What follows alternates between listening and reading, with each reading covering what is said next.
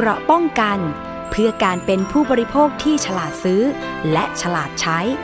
ในรายการ ภูมิคุ้มกัน สวัสดีครับ ยินดีต้อนรับคุณผู้ฟังทุกท่านนะครับ เข้าสู่รายการภูมิคุ้มกันครับ รายการเพื่อผู้บริโภคที่จะนำเสนอสาระความรู้ เตือนภัยคุณผู้ฟังครับ ไม่ให้หลงเชื่อตกเป็นเหยื่อมิจฉาชีพนะครับวันนี้พบกับผมอาร์มประพาสเลิศวิไลดำเนินรายการครับ คุณผู้ฟังสามารถติดตามรับฟังนะครับและดาวน์โหลดรายการของเรานะครับหลากหลายช่องทางเราให้ความสำคัญกับออนไลน์เป็นอย่างยิ่งนะครับในส่วนของไทย PBS เนี่ยนะครับมีหลากหลายช่องทางให้ท่านได้ติดตามรับฟังรายการของเรานะครับทั้งเว็บไซต์แอปพลิเคชันนะครับ Facebook YouTube Twitter นะครับรวมถึงทาง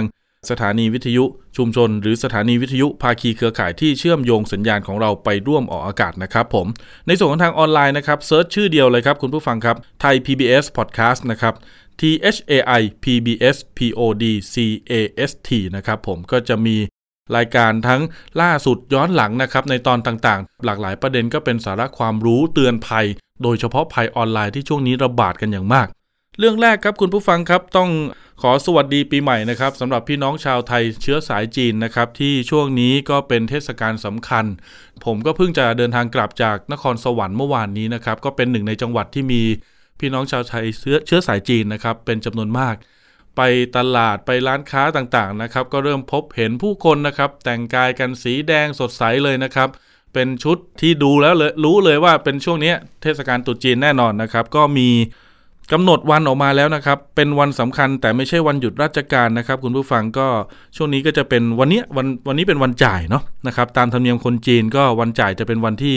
ผู้มีเชื้อสายจีนจะไปซื้อหาอาหารผลไม้เครื่องเส้นไหว้ต่างๆนะครับ ส่วนพรุ่งนี้เนี่ยวันเสาร์เนี่ยก็จะเป็นวันไหว้ แล้วก็วันอาทิตย์เนี่ยนะครับที่ 22 มกราคมก็จะเป็นวันปีใหม่หรือวันตรุษจีน หรือเป็นวันเที่ยวนะครับ ก็ทุกคนก็จะแต่งกายด้วยสีสันสวยงามนะครับ มี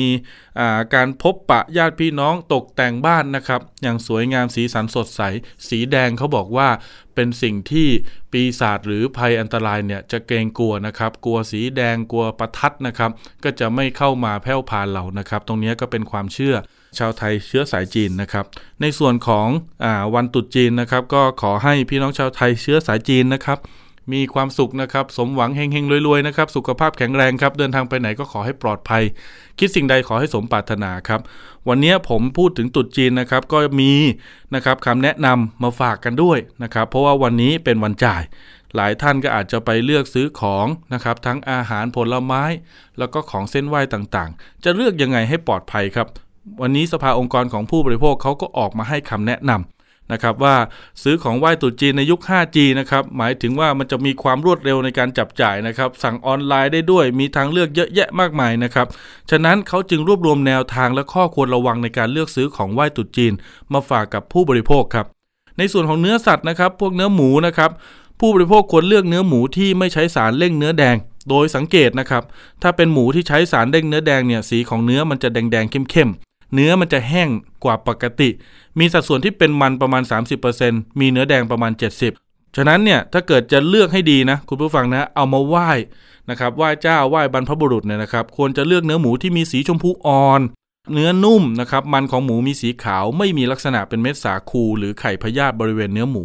เนื้อไก่นะครับถ้าเนื้อไก่ที่ดีควรจะต้องมีสีชมพูอ่อนนะครับเป็นสีเนื้อธรรมชาติไม่เน่าเสียและปลอดสาร ไม่ซีดหรือเนื้อแห้งจนเกินไป กดแล้วเนี่ยไม่ทิ้งรอยบุ๋มไว้นะครับ แล้วก็เนื้อไก่จะต้องไม่มีกลิ่นหรือเมือกแล้วก็ในส่วนของเนื้อนะครับจะต้องไม่มีสีเขียวค้ำหากผู้บริโภคซื้อไก่ทั้งตัวเนี่ยควรจะต้องเช็คให้ดีว่าตาไก่เนี่ยต้องไม่ลึกหรือบุ๋มนะครับรอยเชือดยังต้องสดอยู่ ไม่เช่นนั้นเนี่ยเนื้อไก่ที่เราได้มาอาจจะเป็นเนื้อไก่เก่านะครับที่แช่แข็งมาแล้วหลายวัน ในส่วนของผักและผลไม้ครับควรเลือกซื้อผักผลไม้ที่สดสะอาดและล้างทำความสะอาดก่อนบริโภคนะครับช่วงนี้มีหลายข่าวมากเลยว่า ผักเคลือบสารนะครับมีการรดน้ำด้วยสารอันตรายสารที่หลายประเทศต่างๆ เขาเลิกใช้กันแล้ว แต่ในไทยเนี่ยยังไม่ห้ามใช้นะครับ อย่างก่อนหน้านี้ก็มีข่าวต้นหอมใช่ไหมครับ ที่ว่าไปจับแล้วโอ้โห คราบสีฟ้าเนี่ยติดมือมาเลย การล้างผักครับใช้ผงฟูได้เลยครับ ปริมาณ 1 ช้อนโต๊ะละลายในน้ำอุณหภูมิปกติ 1กระมังหรือ 20 ลิตรนะคุณผู้ฟัง แช่ผักและผลไม้เนี่ยทิ้งไว้นะครับประมาณ 15 นาที ล้างออกด้วยน้ำสะอาดนะครับ วิธีนี้จะช่วยลดปริมาณสารเคมีตกค้างได้ถึง 80 และถึง 95%เลยนะ วิธีที่2ครับใช้น้ำไหลผ่าน เด็ดผักออกเป็นใบๆครับล้างด้วยน้ำสะอาดให้น้ำไหลผ่านนะครับอย่างต่อเนื่องใช้มือถูเบาๆครับ สภาองค์กรของผู้บริโภคบอกว่าวิธีนี้จะช่วยลดปริมาณสารเคมีตกค้างได้ถึง 54-63%เปอร์เซ็นต์นะครับวิธีต่อมาใช้ด่างทับทิมครับคุณผู้ฟังประมาณ 20-30 เกรดนะครับละลายในน้ำอุณหภูมิปกติ ใส่น้ำเนี่ยประมาณทัก 4 ลิตรนะครับแช่ผักผลไม้ทิ้งไว้ประมาณ 10 นาทีล้างผักและผลไม้ออกด้วยน้ำสะอาดแล้วเนี่ยวิธีนี้จะลดปริมาณสารเคมีตกค้างได้มากถึง 35-45%เปอร์เซ็นต์ จากนั้นจะสังเกตได้ว่าถ้าเกิดวิธีแรกเนี่ยผงฟูจะได้ประมาณ 80-95 นี่คือเกือบจะสะอาดทั้งหมดเลยนะครับ ใช้น้ำไหลผ่านแล้วก็วิธีที่ 3 คือใช้ด่างทับทิม ข้อควรระวังครับผู้บริโภคควรระมัดระวังสารฟอร์มาลินในผักและผลไม้นะครับรวมถึงในเนื้อสัตว์ด้วย เพราะว่าร้านค้าต่างๆเนี่ยหลายร้านบางทีมักจะใช้สารพวกนี้นะครับเพื่อให้มันสด และอยู่ได้นานไม่เน่าเสียเร็วนะครับจากนั้นต้องดูให้ดีล้างให้สะอาดก่อนที่จะมารับประทานนะครับแล้วเอามาเส้นไหว้อะไรต่าง ขนมมงคลต่างๆนะครับ ควรเลือกขนมที่มีสีไม่ฉูดฉาด ไม่เสี่ยงต่อการใช้สีผสมอาหารมากเกินไปครับ ขนมเนี่ยจะต้องบรรจุอยู่ในภาชนะที่สะอาดปลอดภัยไม่รั่วซึมนะคุณผู้ฟัง มันจะได้ไม่มีสารอื่นๆ มาเจือปนมาปนเปื้อนนะครับ ก่อนซื้อควรดูวันผลิตและวันหมดอายุด้วยนะ ไม่ใช่ว่าโอ้โหเออโอเค ผ่านเกณฑ์แล้วแพคเกจจิ้งโอเคนะครับแต่ลืมดูวันหมดอายุอันนี้แย่เลยนะครับ ในส่วนของการร้องเรียนนะครับ ถ้าเจอสินค้า ผักผลไม้เนื้อสัตว์ขนมนมเนยต่างๆนะครับในช่วงเทศกาลตรุษจีนที่ไม่ปลอดภัยนะครับเข้าข่ายส่งผลให้เกิดอันตรายต่อสุขภาพ คุณผู้ฟังสามารถแจ้งไปที่สายด่วนออยได้เลยครับ 1556 นะครับหรือแจ้งเบาะแสมาที่สภาองค์กรของผู้บริโภค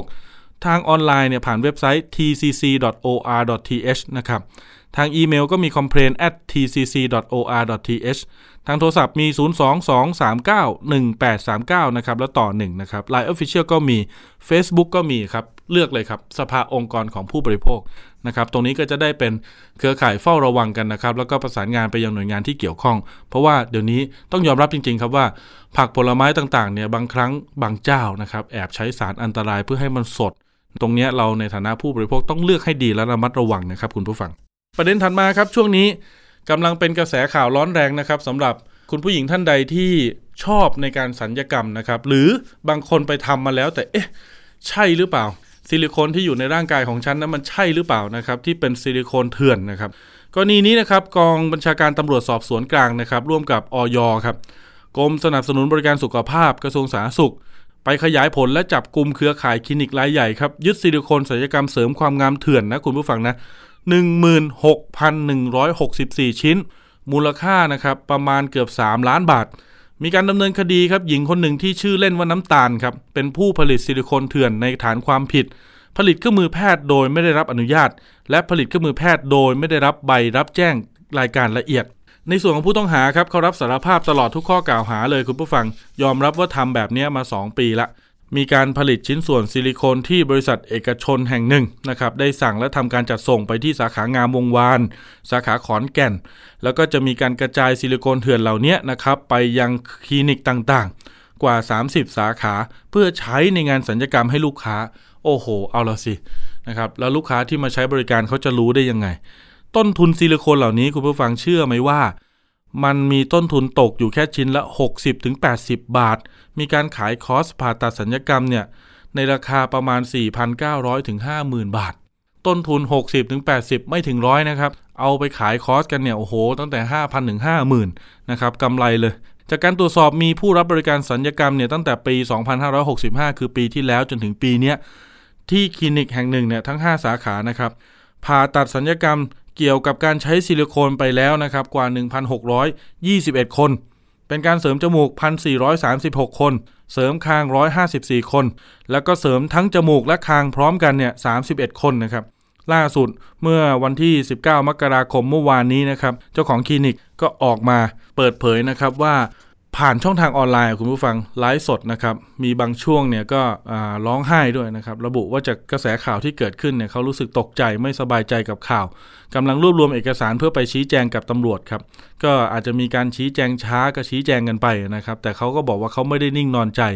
เขาบอกว่ากลุ่มคนไข้ที่ทำไปแล้ว กังวลว่าจะมีปัญหาตามมา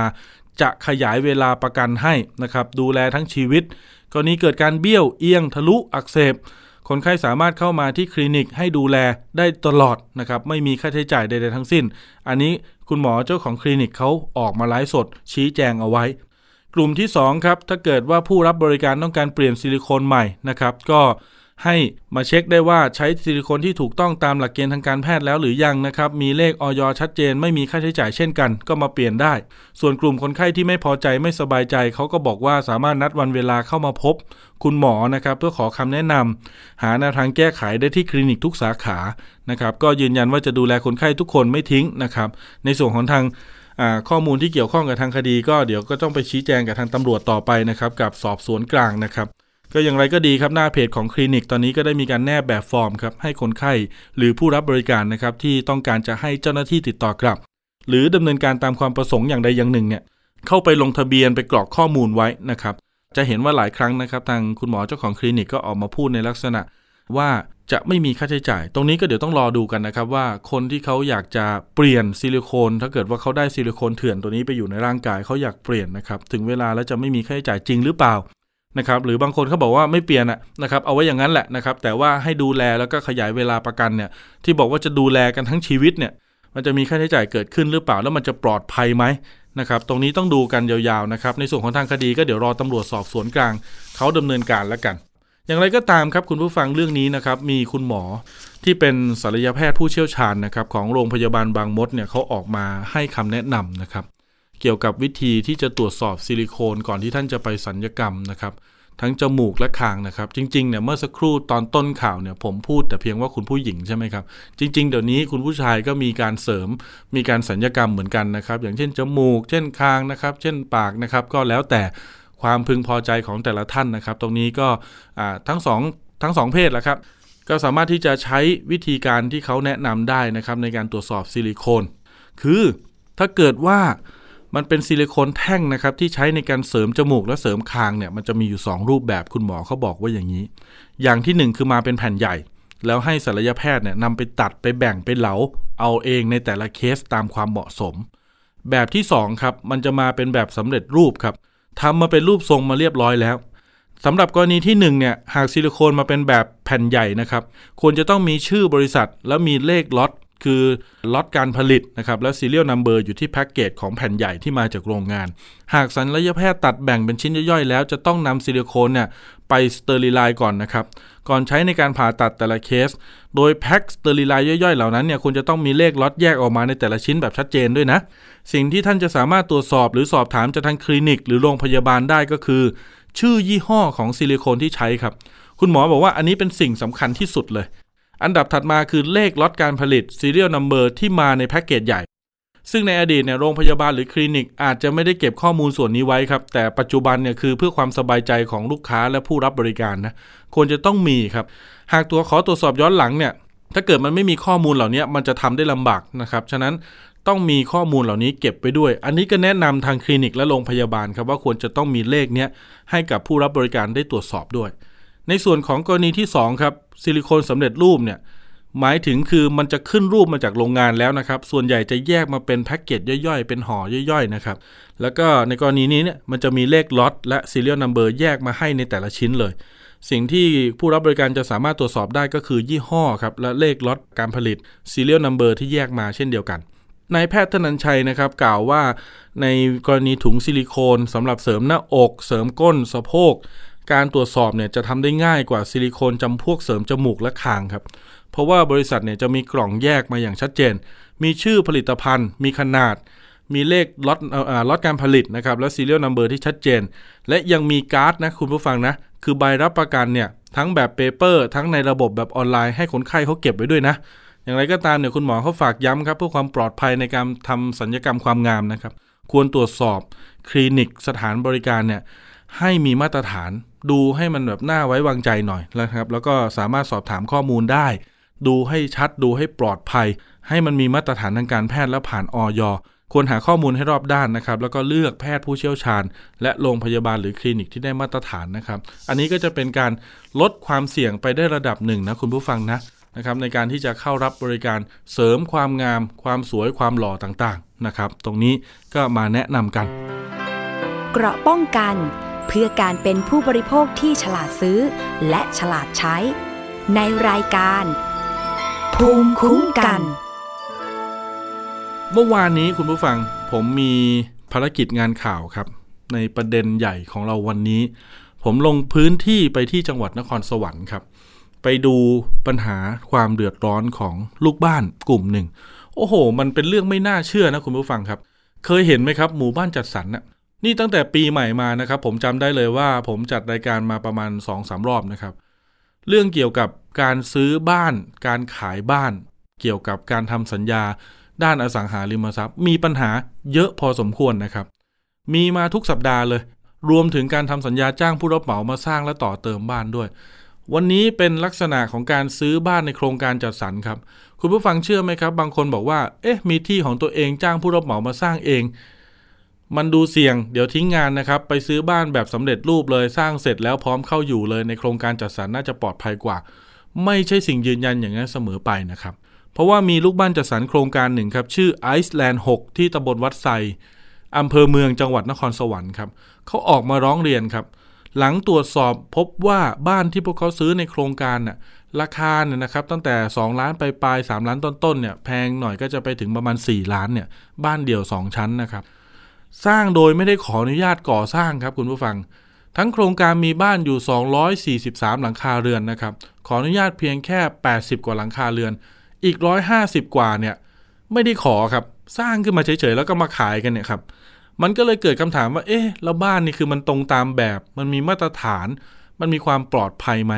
โครงการนี้เปิดขายตั้งแต่ปี 2558 จนถึงปัจจุบันเนี่ย 8 ปีแล้วนะครับ เกือบ 10 ปีนะครับ ลูกบ้านเพิ่งจะรู้ว่า เราจ่ายตังค์3ล้านถึง4ล้านบาท ผมไม่ใช้คำว่าบ้านผิดกฎหมายแล้วกัน แต่ใช้คำว่าบ้านไม่ถูกกฎหมายอะเพราะว่ามันสร้างโดยไม่ได้ขออนุญาตก่อสร้างตามพรบควบคุมอาคาร นอกเหนือจากประเด็นนี้ครับ ส่วนกลางนะครับ เช่นถนนหนทางในโครงการท่อระบายน้ำนะครับ ก็เกิดการชำรุดซุดตัวรั้วบ้านนะครับ มีการแตกร้าวนะครับ มีการซุดตัวนะครับ หลายหลังเลย มันไม่เป็นไปตามที่ข้อมูลที่โครงการเขาบอกไว้ บ่อน้ำกลางหมู่บ้าน ก็กลายเป็นชื่อเจ้าของโครงการ มันไม่ได้เป็นชื่อส่วนรวมนะครับ หรือเป็นส่วนกลางของหมู่บ้านอย่างที่หลายคนเข้าใจในตอนที่มารับข้อมูลตอนที่จะมาซื้อบ้าน เมื่อวานนี้หน่วยงานเขาก็มีการลงพื้นที่ไปหลายหน่วยเลยครับ ทั้งสำนักงานที่ดินสำนักงานโยธาธิการและผังเมืองจังหวัด องค์การบริหารส่วนตำบลวัดไซนะครับแล้วก็ในส่วนของทางเจ้าของโครงการก็ไปคุยกับลูกบ้าน ที่ประสบปัญหาความเดือดร้อนแล้วก็เป็นผู้ร้องเรียน เดี๋ยวเราไปคุยรายละเอียดกับคุณสมชายครับ เป็นลูกบ้านโครงการไอซ์แลนด์6หนึ่งในผู้ร้องเรียนที่ได้รับความเดือดร้อนครับ คุณสมชายสวัสดีครับ สวัสดีครับ คุณสมชายครับบรรยากาศการพูดคุยเมื่อวานเป็นยังไงบ้างครับ ในในฐานะลูกบ้านเรารู้สึกว่าได้ข้อมูลที่ชัดเจน และเป็นที่พึงพอใจถึงแนวทางในการแก้ปัญหาที่เกิดขึ้นไหมครับ สิ่งที่เราเห็นน่าจะเป็นการปัดความรับผิดชอบมากกว่านะครับ ครับทำไมถึงเพราะว่าทำไมถึงคิดว่าอย่างนั้นครับ เพราะว่าถ้าที่ เขาเตรียมข้อมูลมาเพื่อเตรียมที่จะไม่ดำเนินการแก้ไขใด ๆ ให้กับทางหมู่บ้าน ครับเล่าให้คุณผู้ฟังฟังอย่างนี้เขาคงนะครับ ว่าสภาพหมู่บ้านนี้นะครับ คือเราคุยกันในออนไลน์ในวิทยุเนี่ยอาจจะไม่เห็นภาพ คุณผู้ฟังนึกภาพนะครับ ว่าสมมุติว่าที่ดินของโครงการเป็นประมาณอ่าลักษณะเหมือนสี่เหลี่ยมแล้วกัน ก็มีการสร้างบ้าน ที่ดินแปลงนี้จะมีบ่อน้ำสระน้ำขนาดใหญ่อยู่ตรงกลาง แล้วก็มีการสร้างบ้านเนี่ยและถนนเนี่ยรอบสระน้ำนะครับ รอบสระน้ำเลยบ้านทั้งหมดเนี่ยก็จะเป็นแถวเป็นแนวนะครับ แต่อย่างไรก็ตามคือสระน้ำเนี่ยมันอยู่ตรงกลาง ไอจุดที่มันเป็นปัญหาสำคัญคือสระน้ำนี่มันลึกแล้วมันลาดชันอยู่พอสมควร ไม่รู้ว่ามันสามารถรับแรงได้หรือไม่ หรือว่ามันซุดตัวหรือไม่ ถนนเนี่ยบริเวณขอบสระนะครับ รวมถึงบ้านที่ไม่ได้เว้นระยะเนี่ยสร้างอยู่ใกล้ ๆ กับขอบสระเนี่ย มันเกิดการสไลด์ตัวมีดินเป็นโพรง แล้วก็มีการซุดตัวของถนนของรั้วบ้านจนแตกร้าว ถูกต้องไหมครับ คุณสมชายใช่ครับ อ่า เอาประเด็นแรกก่อนแล้วกัน ในเรื่องของถนนรั้วบ้านอะไรต่าง ๆ เนี่ยครับ ที่มันซุดตัวเนี่ยเขาบอกว่าเดี๋ยวมาแก้ให้มาทำให้นะครับ คุณสมชายมองว่าถ้าเขาทำแบบนี้แล้วมันจบไหมครับ คือเขาไม่ได้แก้ปัญหาที่ต้นเหตุนะครับ เมื่อวานก่อนที่มาคุยกันเนี่ยก็คือ เชิญวิศวกรมาคุยเขาก็มายืนยันอ้างอิงแต่เขาไม่ได้ ก็คือปัญหามันเกิดจากสระที่อยู่กลางหมู่บ้านนะครับ ครับ พอพอไม่แก้ปัญหาการ การสไลด์ของขอบสระแล้วมาแก้ที่ที่ถนนที่ท่อมันก็ไม่จบครับ มันทำให้ดินซุดตัวอีกครับ แสดงว่าคุณสมชายมองว่าถึงไปแก้ถนน แก้ท่อระบายน้ำเสร็จแล้ว อ่า เดี๋ยวมันก็จะซุดอีก อย่างนี้เหรอฮะใช่ครับ เพราะเขามามาแก้ไขแล้วก็แก้แบบผักชีโรยหน้าไม่ได้แก้ที่ต้นเหตุ อืม มันก็เลยคือเราก็คัดค้านมาตลอดนะครับ ครับ แล้วก็ไม่มีหน่วยงานไหนมาควบคุมการแก้ฮัลโหลครับของเม็ด หลังเล็กๆเขาถมดินเขายังทำแนวป้องกันอ่าดินที่จะพังไปใส่บ้านอื่นอย่างดี แต่นี่เขาไม่ทำแนวป้องกันอะไรเลยครับ อืมครับไอตอนที่มาซื้อเนี่ยบ่อน้ำนี้เขาคนขายเขาให้ข้อมูลกับเรายังไงครับ พวกเซลล์พวกพนักงานขายครับ ครับอ่าอย่างนี้นะครับพอดีว่าตอนเนี้ยผมผมอยู่กับพี่ที่ในหมู่บ้านด้วยกันนะครับ ผมว่าเขาน่าจะได้ข้อมูลเหมือนกันนั่นคือเขาเขาคุยว่า สระน้ำก็คือขายวิวสระครับ เดี๋ยวเดี๋ยวให้พี่อีกคนหนึ่งคุยให้ฟังด้วยครับอ้าวได้ครับได้ครับ ค่ะ สวัสดีค่ะ สวัสดีครับ ผมอาร์มนักข่าวครับ คุณพี่ ค่ะ ครับผมไอตอนที่มาซื้อบ้านเนี่ยครับสระก็คือว่าสระน้ำกลางหมู่บ้านเนี่ย ทางโครงการหรือเซลล์เนี่ยเขาบอกกับเราว่ายังไงครับอ๋อเขาก็บอกว่าอ่าเป็นอากาศของหมู่บ้านเนี่ยนะคะอืมแล้วก็จะมีให้เดินออกกำลังกายได้รอบสระแต่มันเป็นคำพูดอะนะคะ มันไม่ เขาไม่ได้ลงไปรายลักษณ์อักษรนะคะครับเราก็เลยไม่ไม่ไม่รู้จะเอาหลักฐานอะไรให้ แต่ถ้าทุกคนในหมู่บ้านก็จะพูดเป็นเสียงเดียวกันคือว่า อ่าจะทำอ่าทางเดินออกกำลังกายให้รอบรอบสระแล้วก็สนามเด็กเล่นจะอยู่ข้างหน้าครับแต่พอเราซื้ออยู่มาอยู่มา ก็ไม่ไม่มีสนามเด็กเล่นไม่มีไม่มีทางเดินออกกำลังกายนะคะ แล้วพอเราได้ไปออกรายการโทรทัศน์อ่าเขาก็มา อ่าเขาก็มาทำอ่าสนามเด็กเล่น ให้ตรงท้ายหมู่บ้าน ซึ่งลึกลับมากหลังหลังหลังบ้านคนอีกค่ะ ครับ แล้วมันเป็นอันตรายกับเด็ก ใครก็ไม่กล้าให้ให้ให้ไปเล่นแน่นอน แล้วก็ทางเดินรอบสระก็ไม่มี เพราะว่าน้ำสระอันนี้นี่ลึกมากค่ะแสดงอ่าเมเมคโครอันนี้เป็นชาวบ้านก็ไม่ทราบความลึกจะกะยังไงนะคะ แต่ที่แน่ๆตามชาวบ้านเห็นก็คือ รถแมคโครชูงวงสองคันต่อค่ะโอ้ยังไม่พ้นเลย โอ้แสดงว่าลึกมาก คือในความเข้าใจของค่ะลูกบ้านเนี่ยแล้วตอนมาก็ซื้อเนี่ย มันเป็นค่ะมันมันจะเป็นเลกวิว คือเป็นวิว อ่าบ้านที่ค่ะมีมันเป็นวิววิวสวยเลยค่ะถ้าริมเกิดสระว่าน้ำค่ะมีทุลู่คนวิ่งแบบนี้ให้ออกกำลังกายก็คือเห็นว่วิวดีครับ ค่ะถูกต้องค่ะ แต่พอเอาเข้าจริงคือเมื่อวานที่ผมไปดูก็ไม่เห็นมีลู่วิ่งนะครับ อ่าไม่มีค่ะไม่มี แต่ตอนนี้ลู่วิ่งมันก็เป็นเรื่องรองหมดแล้วค่ะสนามครัเด็บกเล่น ตอนนี้ที่ที่หัวใจสำคัญก็คือถนนเริ่มพังแล้วก็อ่าบ้านบ้านอีกหลายหลังที่เขาเขาปลูกจนชิดสระนะคะครับเอาจำนวนบ้านไว้ให้เยอะไว้ก่อนนะคะปลูกจนชิดสระเกิดทุกตัวเป็นโพรงกันหมดเลยค่ะ ครับ แล้วเขาบอกว่าเขาไม่สนใจถ้าอยากได้ ชดเชยอะไรก็ไปร้องเรียนกันเอาค่ะ แล้วอย่างถนนเนี่ยค่ะ อย่างเป็นโพรงจนเห็นท่อหักเจออะไรเนี่ยค่ะ ถ้าตามข้างริมสระจะเห็นเป็นโพรงลึกเขาก็ปิดบังโดยการไม่ตัดหญ้าค่ะ ครับ ก็คือเราท้าได้เลยว่าถ้าตัดหญ้าจะเห็นโพรงลึกมากแล้วใหญ่ แล้วมันเป็นโพรงที่ว่าจากสระเข้ามาในถนนนะคะ เมื่อวานนี้ในการซึ่งพวเในการพูดคุยกลัวในคเนี่วายมปลอดภัยเนาะเมื่อวานนี้ในการพูดคุยเนี่ยผมเห็นว่ามีอ่าทางลูกบ้านเนี่ยหนึ่งในนั้นก็มีเป็นอดีต ผู้ที่ทำงานในสายงานช่างด้านวิศวะ แล้วก็ค่ะใช่ค่ะอ่าเคยอยู่กองช่างมาก่อน ก็จะเชี่ยวชาญเกี่ยวกับกฎหมายพรบควบคุมอาคารค่ะรวมถึงการดูเรื่องการรับแรงการสไลด์ของดิน เขาตั้งข้อสังเกตว่าปัญหาค่ะนี้มันถูกต้องเกิดจากค่ะบ่อน้ำบ่อนี้ ใช่ไหมครับ ที่มันซุดตัว ใช่ครับใช่ค่ะอืมค่ะ ลูกบ้านแต่พอดีอ่าลูกตามหลักลูกบ้านมองวิศวะมองเขาก็บอกว่าเขาครับรับไม่ได้อย่างเงี้ยค่ะ เขาไม่ทำตามที่ที่เขาแนะนำอะค่ะ เขาไม่ทำตามหลักเกณฑ์ที่แนะนำเขาไม่เอาเขาไม่ทำอะไรเลย ก็คือจะให้เราเรารับบ้านอย่างเดียวครับ อย่างเงี้ยค่ะ ครับ แล้วพอเราถามถึงความรับผิดชอบว่าอ้าวแล้วไม่มีความรับผิดชอบเลยเลยเหรอเขาก็บอกว่าเสือกมาซื้อบ้านเขาเองอย่างเงี้ยค่ะอ่าคำนี้ผมได้ยิน อ่าใช่ไหมคะเขาก็ประกาศเลยว่าเสือกมาซื้อเองครับเราจะให้จะให้เราพูดยังไงได้เราแค่ชาวบ้านเนาะเราอย่างเขาก็เส้นสายค่อนข้างเยอะในนครสวรรค์นะคะ พวกเราชาวบ้านก็เลยต้องตาปิดๆอะค่ะ ขนาดอืมอ่าวิศวกรของเราที่มาคุยด้วย ก็ยังบอกไม่รู้จะว่ายังไงแล้วแกแถไปแถมาอย่างนี้ คือเมื่อวานนี้นะคุณผู้ฟัง ผมอย่างเงี้ยค่ะผมไปสังเกตการณ์แล้วไปฟังค่ะเขาคุยกันสามฝ่าย คือลูกบ้านฝั่งผู้ร้องเรียน อีกฝ่ายหนึ่งก็คือเจ้าของโครงการเป็นผู้ถูกร้องเรียน แล้วก็หน่วยงาน ซึ่งเป็นคนกลางและมีหน้าที่รับผิดชอบในการแก้ปัญหาคุยกันนะครับ คุยไปคุยมาเนี่ยเจ้าของโครงการเขาบอกว่า บ่อน้ำนี่มันมีอยู่แล้ว แล้วตอนที่คุณมาซื้อ คุณก็ต้องรู้อยู่แล้วว่า บ่อน้ำเนี้ยอ่ามันอาจจะมีคุณหรือมีโทษพูดง่ายๆคือมันอาจจะมีประโยชน์ก็คือความสวยงามและบรรยากาศ แต่มันอาจจะมีโทษที่อาจจะทำให้เกิดการสไลด์เกิดการซุดตัว อันนี้คุณก็ต้องรับความเสี่ยงเอง เพราะว่าคุณตัดสินใจมาซื้อเอง ใช่ไหมครับ ส่วนคำพูดจริง ๆ ก็คือคำพูดที่คุณผู้หญิงพูดมาเมื่อสักครู่นี้แหละ มันก็มีการหลุดพูดออกมาประมาณนั้นเซื้อเองลูกบ้านรู้สึกยังไงครับ เจอเจอเจอคำพูดนี้เข้าไปเนี่ย ก็น้องพูดไม่ออกเลยค่ะสะอึกเลยค่ะจุกอกเลยค่ะอืมเพราะจริงๆเหมือนหลอกลวงเราทั้งหมู่บ้านนะคะคือหลอกลวงพวกเราทั้งหมู่บ้านเราเราคิดว่าแกจะมีความรับผิดชอบ แล้วเราก็นึกว่าเป็นโครงการที่มีมาตรฐานเนาะแกก็ทำมาหลายโครงแกมีหลายโครงการค่ะเกือบสิบโครงการนะคะครับ แล้วแกโฆษณาเราก็นึกว่าแกคงมีระบบป้องกันกะอะไรของอย่างดีแล้ว เราก็ไม่ทราบว่ามันจะเป็นอย่างนี้ แล้วแล้วแกมาพูดว่าเหมือนชาวบ้านโง่เสือกมาซื้อแกเองอย่างเงี้ย เราก็เนาะ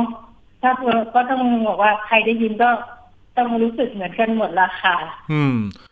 แต่เมื่อวานเหมือนหลอกลวงพวกเราทั้งน้อยกว่าหลังคาเรือนนะคะคือคือโครงการเนี้ยชื่อโครงการไอซ์แลนด์6ก็เป็นการอ่าดำเนินการในนามบุคคล เมื่อวานนี้เจ้าของโครงการมาด้วยก็คือคุณบุญยืนแท้กังนะครับเขาก็ให้ข้อมูลนะ ว่าเดี๋ยวเขาจะดูแลสาธารณูปโภคให้ ตรงไหนเสียเดี๋ยวจะซ่อมให้ จะดูแลไปตลอดเลยก็ได้นะครับ ตรงนี้ลูกบ้านไม่พอใจเหรอครับอ๋อไม่พอใจละค่ะเพราะว่าแกเป็นคนที่เท่าที่นั่นแหละคำพูดแกจะ พลิกเป็นหน้ามือหลังมืออะค่ะ แต่อย่างแกรับปากไว้อย่างนี้ พออีกวันแกก็จะพูดไปอีกอย่างหนึ่งอย่างเงี้ยค่ะ แล้วอย่างที่ที่ทุกวันนี้ตอนที่ยังเป็นของโครงการนี่แค่ยามหมู่บ้านก็ไร้ประโยชน์แล้วค่ะกลางวันก็ไม่มียามกลางคืนใช้ใครเข้าออกรถบรรทุกเข้าออกก็ไม่ได้ตรวจสอบครับต่อให้โจรเข้ามาขนของแล้วเข็นออกก็ไม่รู้เรื่องเนี้ยค่ะอืม แล้วพอถนนสุดตัวหรืออะไรเนี้ย อ่า อย่างไฟดับยกตัวอย่างเช่น ไฟฟ้าอ่าทางเดินดับ เพื่อนบ้านก็ไปแจ้งที่สำนักงาน อ่าเขาบอกว่าเจ้าของโครงการไม่อยู่เดี๋ยวจะแจ้งเจ้าของโครงการให้ พอกลับมาเขาโทรมาด่าอย่างเงี้ยค่ะเอ้าด่าเรื่องอะไรครับวุ่นวายกับโครงการอย่างเงี้ยค่ะเขาก็ก็คงไม่อยากได้คนแบบนี้มามามาดูแลเนาะครับแล้วก็เก็บเงินก็จะไม่ให้ตรวจสอบว่า อ่า เก็บเงินในหมู่บ้านอ่าสองร้อยสี่สิบหลังคาเรือนเนี่ย เอาไปค่าใช้จ่ายอะไรบ้าง ก็จะไม่แจ้งบอกว่าไปสิทธิ์เกิดว่าเขารับเวลาเก็บเงินไปแล้วเขาไม่ได้ดูแลจริงอย่างคำพูดนะคะ เราจะทำยังไง อืมถูกไหมคะ ครับเราเราก็เลยแบบไม่ไว้ใจคนคนนี้พูดง่ายๆค่ะผมสอบถามเพระเรโดนหลอกมาหลายอย่าง ผมสอบถามนิดนึงครับคนที่ทำความผิดหลอกลวงอย่างนี้จะทำความดีเหรอคะ ผมสอบถามนิดนึงครับ เรื่องเรื่องเรื่องส่วนกลางที่คุณพี่พูดมาเมื่อสักครู่เนี่ย เช็คข้อมูลดู เห็นว่าลูกบ้านเนี่ยคือไม่ได้จ่ายค่าส่วนกลางมาเป็นเป็นเป็นปีเป็นหลายปีแล้วใช่ไหมครับทำไมถึงไม่จ่ายกันครับอ๋อคือคือคือก็กรณีประเด็นนี้นะครับครับอประเด็นเนี้ยเนื่องจากว่า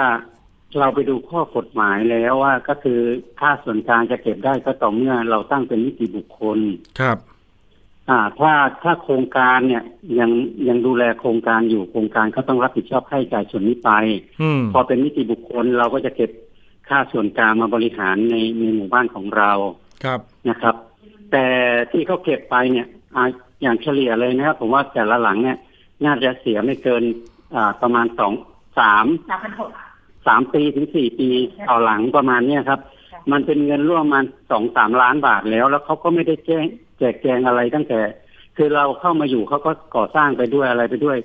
เขาก็ได้ใช้ประโยชน์จากเงินส่วนกลางที่ที่ได้จากเราในการดูแลทรัพย์สินของเขาขณะที่เขายังสร้างไม่เสร็จถูกต้องไหมครับ ครับ ค่าไฟฟ้าส่องสว่างต่างๆ อะไรเงี้ยครับ ทีนี้มาตอนหลังเนี่ย เพราะการบริการไม่ดีทุกคนก็มีความเห็นว่าเฮ้ยเราจ่ายไปก็ไม่เห็นดูแลอะไรอย่างเงี้ยครับ เขาก็เลยรวมตัวกันว่าหยุดจ่ายแล้วพอไป พอเขาจะส่งมอบให้เป็นนิติบุคคลเนี่ยเราไปดูข้อกฎหมายต่างๆ นานาแล้ว มันยังไม่เข้าเกณฑ์ที่จะมาเก็บเราอะครับ นี่หมู่บ้านก็ขายมาตั้งแต่ปีผมเข้าใจถูกต้องหรือห้าเปล่าไม่รู้ ตั้งแต่ปีห้าแปดจนถึงปัจจุบันในยเกือบจะสิบปี นี่ยังไม่มีนิติบุคคลเลยเหรอครับ มันส่งมอบไม่ได้ครับอืมเมื่อปี64เนี่ย เขาจะส่งมอบแล้วเขาก็มาตรวจสารอุปโภคแล้วก็บอกว่าผ่าน พอดีพอวันที่นัดประชุมเนี่ย เขาไม่ได้ส่งหนังสือ โดยใช้จดหมายตอบรับครับ ซึ่งมันผิดหลักเกณฑ์ของของการจัดตั้งนิติบุคคลระเบียบอะครับ ของที่ดิน ทีนี้ทุกคนก็ทราบไม่ทั่วถึง เพราะว่าบางคนได้รับบางคนไม่ได้รับก็ไม่ได้ออกมาประชุม แต่พอเราออกมาประชุมปุ๊บเราก็มาเห็นสภาพถนน เราก็ทวงถามว่า สภาพถนนแบบนี้ตรวจมาตรวจตอนไหนทำไมถึงผ่าน อืมเราก็เราก็ไปแย้งที่ที่ดินเจ้าหน้าที่ที่ดิน ท่านที่มีอ่าหน้าที่รับผิดชอบ ท่านก็บอกว่าถ้าอย่างนั้นจะให้มาตรวจใหม่ใช่ไหมทางกลุ่มคณะจัดตั้ง เตรียมจัดตั้งนิติบุคคลของหมู่บ้านก็บอกว่าก็ถ้าเป็นไปได้ก็อยากให้มามาตรวจใหม่ครับเพราะรอบแรกเนี่ยประชาชนไม่รู้เรื่องครับเลยพอพอมาตรวจจริงๆมันก็ไม่ผ่าน จนถึงทุกวันนี้มันก็เลยจัดตั้งไม่ได้ครับ ปัญหามันไม่ได้อยู่ที่เราครับ ปัญหามันอยู่ที่โครงการครับ คืออย่างนี้นะครับคุณผู้ฟังเมื่อวานเนี้ยนะครับผมได้ไปคุยกับหน่วยงานที่เกี่ยวข้องนะครับ ถนนที่ซุดตัวเนี่ยมันไม่ได้ซุดแค่บริเวณที่รอบสระถูกต้องไหมครับ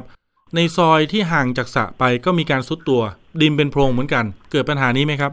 อ่าใช่ครับ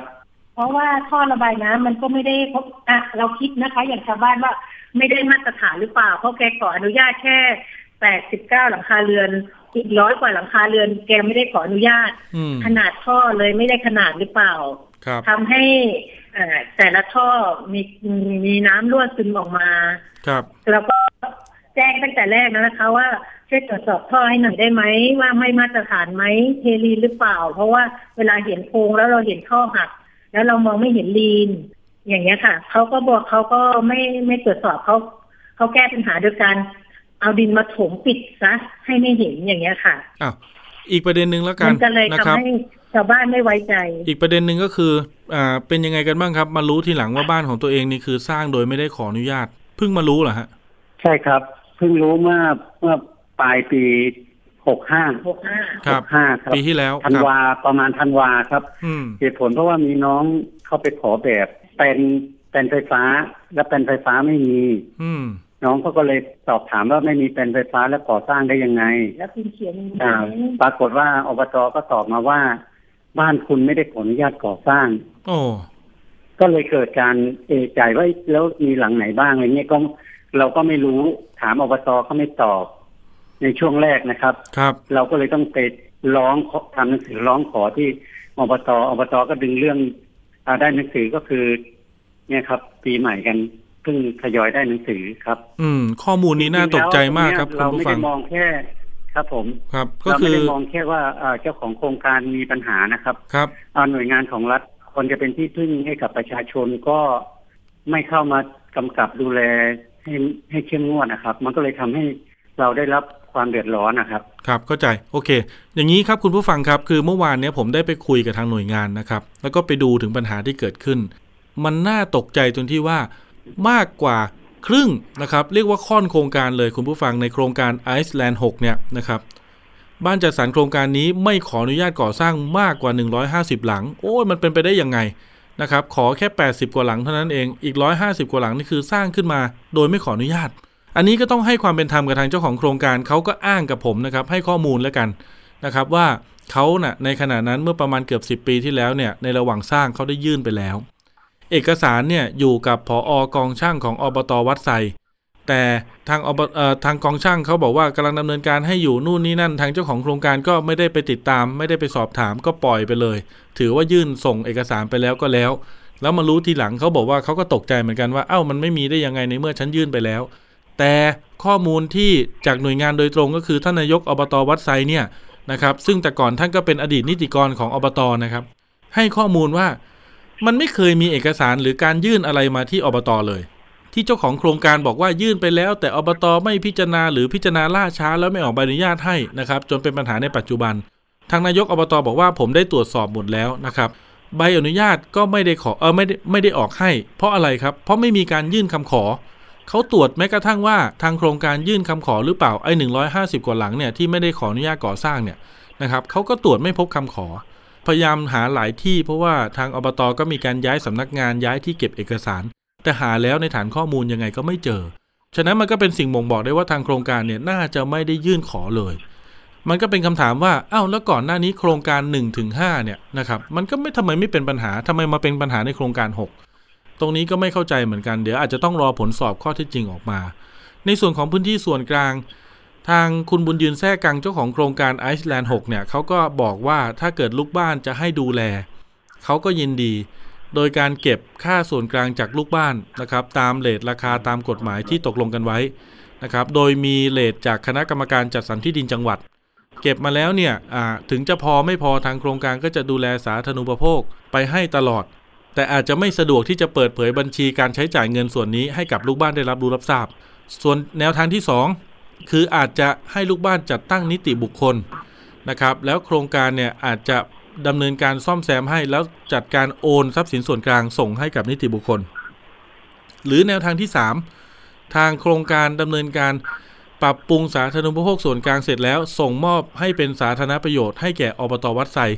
ซึ่งก็ต้องเรียนคุณผู้ฟังแล้วก็ลูกบ้านทั้งสองท่านเมื่อสักครู่นะครับว่าท่านนายกอบตอบอกว่า 80%ในโครงการที่เกิดขึ้นในตำบลวัดไซนั้นส่วนใหญ่มักจะทำวิธีการนี้ คือขายเสร็จปุ๊บปิดโครงการไม่ดูแลต่อ ยกให้หลวงไปเลยนะครับ ให้หลวงไปดูแลนะครับ คราวนี้ทางอบตก็บอกว่าก็หนักใจเหมือนกัน เพราะว่ามันต้องใช้งบประมาณและใช้บุคลากรเข้าไปดูแล แตกต่างจากในพื้นที่กรุงเทพและปริมณฑลที่ส่วนใหญ่จะเป็นนิติบุคคลของลูกบ้าน หรือเอกชนมารับจ้างในการบริหารจัดการ ถูกต้องไหมครับ สุดท้ายนี้นะครับคุณสมชายแล้วก็คุณพี่ผู้หญิงนะครับ ความต้องการของลูกบ้านเราในในปัญหานี้คืออะไรครับสั้น ๆ นะครับ เชิญเลยครับ ก็คืออยากให้ให้แก้ไข ให้เราเกิดความปลอดภัยในในชีวิตและทรัพย์สินนะครับ เพราะว่าเราซื้ออยู่อาศัยเพราะคนเราเนี่ย นะครับหนึ่งคนจะมีบ้านสักกี่หลังได้ครับ หลายคนเป็นบ้านหลังแรกนะครับทำงานมาทั้งชีวิตครับแต่มาได้หมู่บ้านที่เราตัดสินใจแล้วว่าน่าจะดีที่สุดสำหรับเรากลับมาเจอปัญหาแบบนี้ มันก็ทำให้คือเราเราก็ไม่รู้จะทำยังไง อยู่ก็ลำบากจะไปไหนก็ไม่ได้อย่างเงี้ยครับ ครับ อืม เข้าใจ ก็เดี๋ยวประเด็นนี้นะครับรับผิดชอบโดยผมนะครับร่วมกับน้องแป้งที่ดารัตนะครับก็จะมีการนำเสนอประเด็นข่าวดังกล่าวในรายการสถานีประชาชนเนี่ยวันพุธหน้านะครับเดี๋ยวก็จะเชิญลูกบ้านด้วยนะครับ พร้อมหน่วยงานที่เกี่ยวข้องมาพูดคุยหาแนวทางแก้ปัญหาร่วมกัน ดูสิครับว่าโครงการนี้นะครับจะหาแนวทางจะมีทางออกอย่างไร รวมถึงโครงการอื่น ๆ ของคุณบุญยืนแท้กังเนี่ยในชื่อของหมู่บ้านไอซ์แลนด์เนี่ยที่มีทั้งหมดเกือบ 10 โครงการเนี่ยโครงการอื่นมีปัญหาลักษณะเดียวกันแบบนี้อีกหรือไม่ เดี๋ยวต้องตรวจสอบกัน วันนี้ขอบคุณลูกบ้านนะครับที่มาให้ข้อมูลนะครับ มาเล่าแชร์เป็นประสบการณ์นะครับ ครับผม ขอบคุณมากครับ ท่านครับ สวัสดีครับ ครับ ครับครับสวัสดีครับครับเห็นไหมครับซื้อบ้านในโครงการจัดสรรนะครับ แม้จะมีชื่อมีเสียงมีรีวิวมากเกือบสิบโครงการนะครับ ก็ไม่ได้ยืนยันนะครับ ว่าท่านจะไม่ประสบปัญหานะครับ ตรงนี้แม่เหมือนต้องพึ่งดวงจริงๆนะในการซื้อขายสินค้าและบริการของผู้บริโภคอย่างพวกเรานะครับ ไม่เป็นไรครับ คุณผู้ฟังในช่วงถัดไปครับ สาระความรู้ในช่วงคิดก่อนเชื่อครับ กับดรแก้วกังสดานอัมภัยนักพิษวิทยา และพี่น้ำชนาทิพย์ไพพงศ์ครับ วันนี้มาในชื่อตอนใส่ถุงเท้านอนอาจไหลตายไม่จริงอย่างไร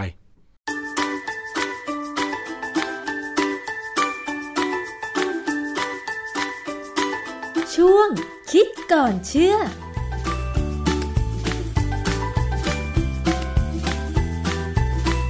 พบกันในช่วงคิดก่อนเชื่อกับดรแก้วกังสดานนภัยนักพิษวิทยากับดิฉันชนาทิพไพรพงศ์ค่ะ ติดตามรับฟังได้ในรายการภูมิคุ้มกัน แล้วก็ทางเว็บไซต์ไทย PBS Podcast นะคะ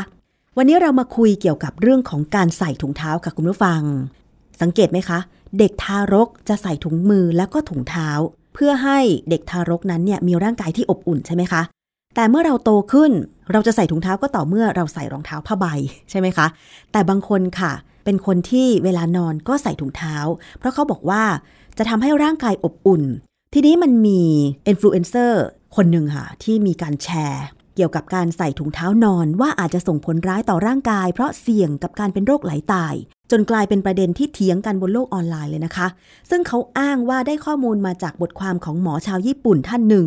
ที่บอกว่าใส่ถุงเท้านอนจะส่งผลเสียต่อร่างกายในระยะยาว โดยเฉพาะเด็กทารก เพราะว่าเวลาเรานอนเนี่ยอุณหภูมิร่างกายของเราจะลดลง แต่เมื่อเราใส่ถุงเท้าจะเป็นการขวางทางการระบายอุณหภูมิของร่างกาย แต่ว่าคุณผู้ฟังคะ พอเขาแชร์เรื่องนี้ออกไปสุดท้ายเขาก็ต้องออกมาขอโทษ เพราะว่าเกิดกระแสตีกลับจากคลิปที่เขาแชร์นั้นไม่เห็นด้วยเรื่องที่เขาแชร์ ซึ่งจริง ๆ แล้วเรื่องนี้ก็ไม่จริงค่ะ การใส่ถุงเท้านอนไม่เสี่ยงกับการเป็นโรคไหลตาย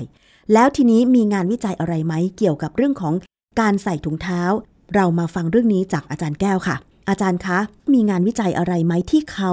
อธิบายในเรื่องนี้ไว้ค่ะอาจารย์ คือใส่ถุงเท้าเนี่ยถ้าเป็นประเทศที่เขาอยู่ในแถบหนาวเนี่ยนะเขาจะใส่กันทั้งนั้นนะนะฮะค่ะใส่กันทั้งวันทั้งคืนเลยเพราะมันหนาวนี่สำหรับคนที่อยู่แถบร้อนอย่างเราเนี่ย ผมเนี่ยมีปัญหาเรื่องเท้าเย็น ไม่ว่าจะหน้าไหนหน้าร้อนหน้าหนาวหน้าฝนเนี่ยเท้าจะค่อนข้างเย็น อาจจะเป็นเพราะว่าเลือดไปเลี้ยงที่ปลายเท้าเนี่ยน้อยกว่าปกติกว่าคนอื่นนะนะก็เลยเท้าเย็นกว่า เมื่อสักประมาณ 20กว่าปีที่แล้วเนี่ย ผมมักจะไมเกรน เมื่อรู้สึกว่าเท้าเย็นหลังตื่นนอนค่ะ ก็มีความรู้สึกว่า เอ๊ะหรือความเย็นของเท้าเนี่ยมันทำให้เราไมเกรน ก็เลยลองใส่ถุงเท้าดู ก็ปรากฏว่าตั้งแต่นั้นมาเนี่ยไม่เคยไมเกรนหลังตื่นนอนเลยอืมนะฮะค่ะ เวลาเราเราไมเกรนเนี่ยบางครั้งเนี่ยเป็นเพราะว่าร่างกายเราเครียด มันเป็นความเครียดของระบบสรีระของร่างกายเราเลยนะค่ะฮะพอมีข่าวที่บอกว่าใส่ถุงเท้านอนแล้วอาจจะตายได้อะไรเนี่ยฟังแล้วมันรู้สึกประหลาดใจมากเลยว่า เอ๊ะเขาคิดอย่างนี้ได้ไง แต่พอ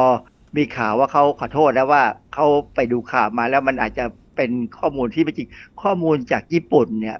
บางครั้งเนี่ยผิดทั้งนั้นนะเยอะมากญี่ปุ่นเนี่ยบางทีเขาเชื่ออะไรแปลกๆของเขาพ อบอกว่าไม่จริงแต่ก็ไม่มีใครออกมาบอกว่าที่ไม่จริงและจริงเป็นยังไง มีงานวิจัยอะไรไหม ผมก็เลยไปค้นดูก็พบว่าการใส่ถุงเท้านอนเนี่ยมันมีประโยชน์อืมยังไง โดยสรุปแล้วอาจารย์คะ ข้อมูลที่มีการแชร์กันว่าใส่ถุงเท้านอน และจะทำให้เป็นโรคไหลตาย ข้อมูลนี้ไม่จริงนะคะ มีงานวิจัยอะไรที่อธิบายถึงประโยชน์ของการใส่ถุงเท้านอนบ้างคะอาจารย์ ก่อนอื่นเนี่ยเขามีงานวิจัยเกี่ยวกับว่า การปรับตัวของคนเราเมื่ออยู่ในอุณหภูมิต่ำเมื่อใส่ถุงเท้าและไม่ใส่ถุงเท้าก่อนอื่นก็ดูตรงนี้ก่อนว่าใส่ถุงเท้าดีไม่ดีเนี่ยนะค่ะมีบทความตีพิมพ์ในวารสาร Journal of Human Ergology Ergology เนี่ยเป็นเกี่ยวกับเรื่องการท่าทางหรือการวางตัวของของร่างกายมนุษย์ในสถานที่ต่างๆ เช่นจะเคยเห็นไหมฮะว่ารถยนต์เนี่ยเขาเคยโฆษณาว่าเบาะนั่งของเขาในรถยนต์เนี่ยเป็น ergonomic คือเรื่องแบบนี้เลย คือทำให้เบาะรถยนต์เนี่ยรองรับกับสรีระใช่ไหมรับคะมันมันจะดีกว่าเบาะที่แบบเก้าอี้ธรรมดานะอืมค่ะเพราะฉะนั้นเนี่ยวารสารนี้เขาก็ทำเรื่องแบบเนี้ยเกี่ยวกับความสบายของร่างกายเราเออบทความเนี่ยชื่อผลของความเคยชินกับการเดินเท้าเปล่าในฤดูหนาวต่อการตอบสนองทางความร้อนและฮอร์โมนในเด็กเล็ก ในงานวิจัยของเขาเนี่ยเขาแบ่งเป็นสองกลุ่ม เด็กเนี่ยสองกลุ่ม กลุ่มวัยก่อนเรียน กับกลุ่มประถมศึกษา การทดลองที่หนึ่งเนี่ยใช้เด็กวัยก่อนเรียนเนี่ยเขาวัดอุณหภูมิที่เท้าเด็กและขาของเด็กเนี่ยในช่วง 30 นาทีเนี่ยที่อยู่ในห้องเรียนที่คุมอุณหภูมิไว้ที่ 23 องศาเซลเซียส ความชื้น 50เปอร์เซ็นต์สัมพัทธ์อุณหภูมิ 23 องศาเซลเซียส ความชื้น 50เนี่ยหนาวนะ หนาวค่ะ เพราะปกติแล้วเนี่ย อย่างดิฉันมักจะเปิดแอร์ที่อุณหภูมิ 25 องศาเซลเซียส ก็กำลังสบายค่ะอาจารย์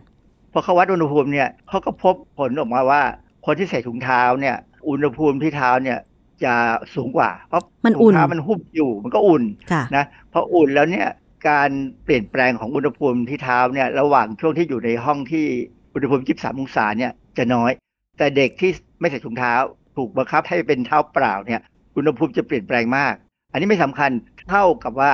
ปริมาณของฮอร์โมน ซึ่งคำว่าฮอร์โมนเนี่ยมีสองกลุ่มค่ะกลุ่มแรกเนี่ยเป็น catecholamine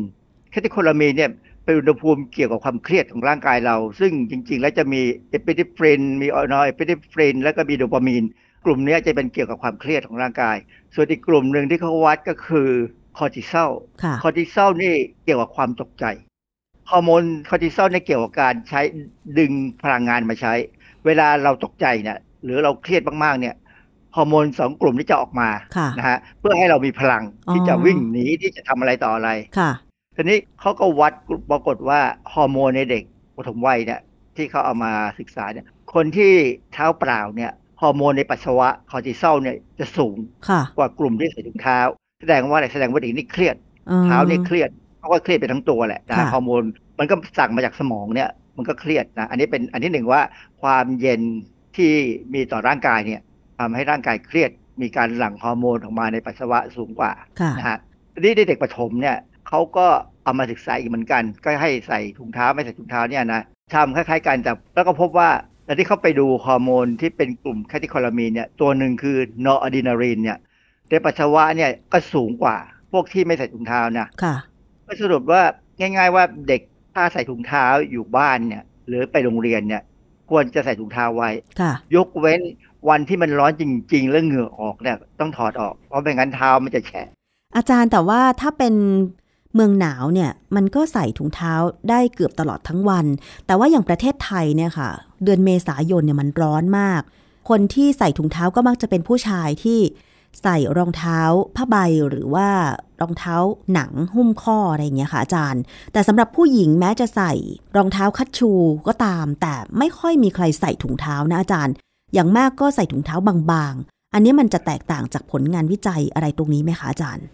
หน้าร้อนเนี่ยถ้าเราไม่ใส่ถุงเท้าเนี่ยก็คงไม่เป็นไร แต่ว่าการใส่ถุงเท้าบางๆทำให้เท้าเราไม่สกปรก อย่างน้อยเล็บเราเนี่ยก็จะไม่ดำเล็บเท้าจะไม่ดำค่ะ ไม่ไม่มีฝุ่นเข้าไป แต่ว่าถุงเท้าที่ใส่ก็ต้องเปลี่ยนทุกวัน อย่าใส่ซ้ำเด็ดขาด ไม่มีหน้าเอหน้าบี เพราะไม่งั้นเนี่ยมันจะมีกลิ่นเหม็นกับเหงื่อ ที่มีใช่แบคทีเรียกับปลาเนี่ยขึ้น ใส่ถุงเท้าแต่ต้องเปลี่ยนทุกวัน ยกเว้นถุงเท้าที่ใส่นอนเนี่ยผมไม่ได้เปลี่ยนทุกวันเพราะว่าผมใส่แล้วผมอยู่บนเตียงอย่างเดียว คือใส่ถุงเท้านั้นสำหรับอยู่บนเตียง ถ้าจะลงจากเตียงเนี่ยจะถอดออกวางบนเตียงค่ะ อันนั้นก็คืองานวิจัยชิ้นแรกที่อาจารย์ยกมาว่าการใส่ถุงเท้าเนี่ยดีกว่าไม่ใส่ถุงเท้านะคะ แล้วมีงานวิจัยอื่น ๆ อีกไหมคะอาจารย์เอ่อเรื่องที่สองเนี่ยเข้าไปดูเกี่ยวกับผลของอุณหภูมิของเท้าก่อนนอนหลับ ตีพิมพ์ในวารสารชื่อ Physiology and Behavior ปี 2007 บทความชื่ออุณหภูมิของผิวหนัง และช่วงเวลาก่อนนอนหลับ ซึ่งเปลี่ยนแปลงตามอายุและการนอนไม่หลับ ชื่อมันสรุปแล้วเนี่ย คืออุณหภูมิของผิวหนังโดยเฉพาะที่เท้าเนี่ยจะเป็นตัวที่กำหนดเราว่าเราจะนอนหลับดีหรือไม่ดีค่ะดูคนหนุ่มสาว ผู้สูงอายุ อายุ ต่างๆกันนะมี 21ถึง39 56ถึง80 อะไรเงี้ยบางกลุ่มเนี่ยเป็นกลุ่มที่มีสุขภาพการนอนหลับที่ไม่ดีด้วย มีปัญหา ผลการศึกษาเนี่ยก็บอกว่าถ้าเท้าเราอุ่นเนี่ยจะเพิ่มแนวโน้มให้นอนหลับเร็วขึ้นอ๋อค่ะ คือการจะทำให้ถ้าอุ่นเนี่ยความจริงมันมีหลายวิธีนะ วิธีที่หนึ่งเนี่ยใส่ถุงเท้าถุงเท้าของฝรั่งเนี่ยถุงเท้าใส่นอนเนี่ยจะเป็นถุงเท้าพิเศษนะ เพราะมันจะแพงเป็นพิเศษค่ะมันจะเป็นพวกขนสัตว์อะอ๋อ นะฮะค่ะขนสัตว์นี่ก็จะพอระบายความร้อนบางอย่างได้ ไม่ถึงกับร้อนเต็มที่ แต่ถ้าเป็นผ้าใยสังเคราะห์เนี่ยบางครั้งมันร้อนเกินไปจนเหงื่อออกคราวนี้ใช่จะลำบากค่ะเพราะฉะนั้นถุงเท้าเนี่ยผมไปดูราคาแล้วคู่เป็นพันน่ะอ๋อเหรอ อันนี้ของต่างประเทศหรือยังไงคะอาจารย์ ต่างประเทศนะเขาเรียกว่า bed sock bed ก็คือเตียง sock ก็คือถุงเท้าใช่ไหม bed sock เนี่ยคือถุงเท้าใส่นอน แล้วมีอีกแบบหนึ่งเป็นถุงเท้าใส่นอนที่ปรับอุณหภูมิได้ ผมไม่แน่ใจว่า มันจะมีลักษณะคล้ายๆกับผ้าห่มไฟฟ้าไหมเพราะว่าสมัยผมอยู่ที่อเมริกาเนี่ยหิมะตกหลายเดือนเนี่ยอ๋อผมใช้ผ้าห่มไฟฟ้า ซึ่งฟังแล้วน่ากลัวค่ะความจริงมันมันก็ไม่ถึงกับน่ากลัวพอมันใช้ไฟแรงต่ำนะเราก็เสียบปลั๊กนี่แหละ แล้วอุณหภูมิมันจะขึ้นมาพอสมควรแล้วก็ปรับให้มันพอเรานอนหลับสบาย เพราะงั้นเราใส่เสื้อผ้าบางๆ แล้วนอนห่มผ้าเนี่ยได้ในห้องที่ไม่ต้องเปิดฮีตเตอร์ด้วยซ้ำ อาจารย์ลองคิดดูนะ อย่างประเทศไทยเนี่ยมีสามฤดูใช่ไหมคะ พอฤดูหนาวเนี่ยภาคเหนือกับภาคอีสานมันจะหนาวอะ่ะ แล้วเราไม่มีผ้าห่มไฟฟ้า เวลาเรานอนกลางคืนเนี่ยค่ะอาจารย์ ก็จะต้องใส่เสื้อแขนยาวด้วยอะ่ะอย่างภาคเหนือเนี่ยจะหนาวจริงๆเนี่ยค่ะอาจารย์ ต้องใส่เสื้อกันหนาวหนาๆแล้วนอนลงไปอาจารย์ ไหนจะห่มผ้าอีก คือกลายเป็นเหมือนเหมือนอะไรมาพันตัวเหมือนมัมมี่ แล้วมันจะรู้สึกไม่สบายตัว เพราะว่าเวลาขยับตัวขยับไม่ค่อยได้ มันจะอึดอัดอะค่ะอาจารย์ ในเมืองไทยเนี่ยน่าจะคิดทำได้มันไม่ยากเลย องค์ประกอบมันเนี่ยมันเป็นผ้าใยสังเคราะห์สองชั้น ตรงกลางเนี่ยก็จะเป็นขนรถไฟฟ้าธรรมดาง่าย ๆ เลยค่ะแล้วก็ใช้ไฟแรงต่ำนะฮะน่าจะทำขาย อืมนั่นน่ะสิ อันหนึ่งวิธีทำให้เท้าอุ่นก่อนนอนก็คือใช้น้ำอุ่น แล้วก็เช็ดแล้วก็นอนค่ะ งานวิจัยเนี่ยเขายังทำละเอียดไปขนาดว่า มีการสวมถุงเท้าก่อนปิดไฟกับหลังปิดไฟนอนด้วยซ้ำซึ่งมันคงรู้สึกต่างกันทางจิตวิทยานะ โดยสรุปแล้วเนี่ย ถ้าเราใส่ถุงเท้า หรือทำให้เท้านี่อุ่นก่อนนอนเนี่ย จะทำให้เรานอนหลับได้เร็วขึ้น อืมค่ะ วันนี้มีงานวิจัยชิ้นหนึ่งเขาทำลึกไปกว่านั้น เขาทำดูว่าผลของการใส่ถุงเท้าเนี่ย มีผลต่อคุณภาพของการนอนหลับไหม คือการนอนหลับของเราเนี่ยคุณภาพดีไม่ดีนะอยู่ที่ว่าตื่นมาแล้วเนี่ยเพลียไหมสดชื่นไหมเออตื่นมาแล้วบางคนเนี่ยตื่นมายังไงก็ไม่สดชื่นเพราะว่านอนคุณภาพการนอนหลับไม่ดี หลับหลับตื่นตื่นๆอย่างเงี้ยนะคะอาจารย์ประมาณนั้นฮะตีพิมพ์ในวารสารชื่อ Journal of Physiological Anthropology เมื่อปี 2018 บทความชื่อผลของถุงเท้านอน ที่ทำให้เท้าอุ่นขึ้น ต่อคุณภาพการนอนหลับ และการควบคุมอุณหภูมิร่างกาย ในสภาพแวดล้อมที่เย็น เน้นเลยสภาพแวดล้อมที่เย็น ซึ่งบ้านเราเนี่ยต่อให้ร้อนยังไง บางคนก็เปิดแอร์อย่างใช่25องศาเนี่ยถือว่าค่อนข้างเย็นนะเวลาเราหลับไปเนี่ยถ้าอุณหภูมิเย็นเมื่อไหร่แล้วเราลืมห่มผ้าเนี่ยเราป่วยง่ายอืมนะฮะค่ะงานวิจัยเรื่องเนี้ยเขาก็ทำไปแล้วเขาก็ดูชายหนุ่มหกคน เอาแค่ชายหนุ่มเลยเนี่ยมาดูกันว่าเป็นยังไง อุณหภูมิห้องยี่สามองศา ความชื้นก็ห้าสิบ นี่ก็ถือว่าชื้นน้อยมากนะครับ ผลออกมาเนี่ยก็บอกว่าผู้ที่สวมถุงเท้านอนเนี่ยใส่แบบถุงเท้าที่เป็นเบสซ็อกเลยเนี่ยเทียบกับคนที่นอนเท้าเปล่าค่ะเอ่อช่วงเวลาการเข้าสู่การนอนหลับเนี่ยสั้นกว่าหมายความว่านอนหลับเร็วกว่าอืมนะค่ะ7.5นาที แล้วก็นอนได้นานกว่า32นาทีนะครับว่าตื่นหลัง ส่วนการตื่นนอนกลางดึกเนี่ยก็จะน้อยลงค่ะ7.5เท่า และประสิทธิภาพการนอนหลับเนี่ยสูงขึ้น 7.6%เขาวัดกันเป็นเปอร์เซ็นต์ การวัดต่างๆที่เขาวัดเนี่ยเขาไม่ใช้อุปกรณ์วิทยาศาสตร์หมดเลยนะค่ะมีการติดเซ็นเซอร์ตามตัวนะฮะ ที่สำคัญคืออุณหภูมิของเท้าเนี่ยสูงขึ้น 1.3 องศาเซลเซียส เพราะฉะนั้นเนี่ยมันก็ได้เป็นข้อมูลที่ทำให้เห็นว่า การทำให้เท้าเนี่ยอุ่นเนี่ยแล้วนอนหลับดีกว่าที่จะปล่อยให้เท้าเย็น ความจริงผมเคยมี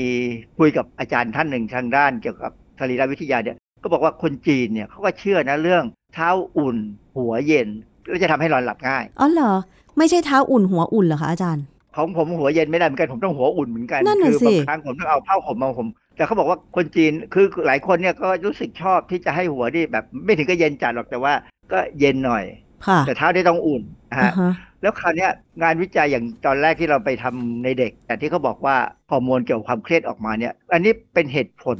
ที่ผมว่าเวลาเรานอนหลับแล้วเราเท้าเย็นเราถึงไมเกรนอ๋อเป็นเพราะว่าฮอร์โมนเกี่ยวกับความเครียดมันออกมา เพราะฉะนั้นคนที่เป็นไมเกรนแบบชนิดเห็นแสงเนี่ยจะต้องจับประเด็นให้ได้ว่าอะไรบ้างที่เป็นปัญหาาของเรา โดยสรุปแล้วก็คืองานวิจัย 3 ชิ้นที่อาจารย์ยกมาเกี่ยวกับการสวมถุงเท้า ทั้งเด็กในห้องเรียนแล้วก็ทั้งตอนนอน ผลการวิจัยสรุปไปในเชิงเดียวกันว่าสวมถุงเท้าดีกว่าไม่สวมถุงเท้า ใช่ไหมคะอาจารย์ ครับ อันนั้นเป็นอย่างนั้นเลย ยกเว้นคนบางคนที่ลำคาญ คือบางคนเขาลำคาญก็อยากให้เท้าเนี่ยเขาอิสระอิสระมากๆก็อันนี้ก็แล้วแต่ก็ห่มผ้า แต่ถุงเท้าต้องเป็นถุงเท้าที่ค่อนข้างหลวมนะฮะแต่อย่าหลุดนะค่ะค่อนข้างหลวม ถ้าไปใส่ถุงเท้าที่เราแน่นใส่ธรรมดาเกินไปไปทำงานเนี่ยนี่มันจะรัดโอ้ใช่ คือถ้าได้ถุงเท้าที่นิ่มและเป็นผ้าฝ้ายไม่รัดแน่นเนยนะจะทำให้นอนหลับสบาย คือบางคนเนี่ยใส่เฉพาะแค่นอนก็ได้ค่ะ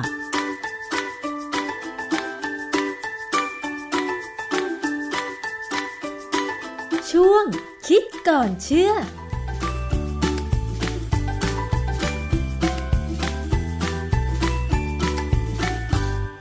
ครับคุณผู้ฟังครับทั้งหมดนี้ก็เป็นข้อมูลสาระความรู้นะครับ เอามาฝากกันนะครับ ทั้งเกี่ยวกับการเลือกซื้อสินค้าและบริการนะครับ รวมถึงประสบปัญหาแล้วก็แจ้งเข้ามาได้ครับ เดี๋ยวทีมข่าวเราลงพื้นที่ไปตรวจสอบ ทุกอย่างฟรีไม่มีค่าใช้จ่ายนะครับสำหรับทีมข่าวไทย PBS ของเรานะครับ แล้วก็จะมีการเปิดพื้นที่เปิดเวทีแบบนี้แหละครับ อย่างไรก็ตามครับ เราก็จะพยายามทำหน้าที่เป็นสื่อกลางในการประสานงาน หาแนวทางแก้ไขปัญหาให้แก่ทุกท่านนะครับ โดยไม่มีค่าใช้จ่ายใดๆทั้งสิ้นนะครับ ใครมาแอบอ้างรับเงินนะครับ บอกเดี๋ยวประสานทีมข่าวไทย PBS อย่าไปเชื่อครับ ลงพื้นที่ทีไรไม่มีเรื่องเงินเรื่องทองเลยครับ ไม่มีค่าใช้จ่ายนะครับ สถานีจัดการเองหมดวันนี้ก็ถือว่าครบถ้วนนะครับ ก็เวลาก็หมดลงแล้วนะครับ เดี๋ยวพบกันใหม่โอกาสหน้านะคุณผู้ฟังนะ ขอบคุณทุกท่านที่ติดตามครับ สวัสดีครับ ดตามรายการได้ที่ www.thaipbspodcast.com แอปพลิเคชัน Thai PBS Podcast หรือฟังผ่านแอปพลิเคชัน Podcast ของ iOS Google Podcast Android Podbean SoundCloud และ Spotify ติดตามความเคลื่อนไหวของรายการและแสดงความคิดเห็น โดยกดถูกใจที่ facebook.com/thaipbspodcast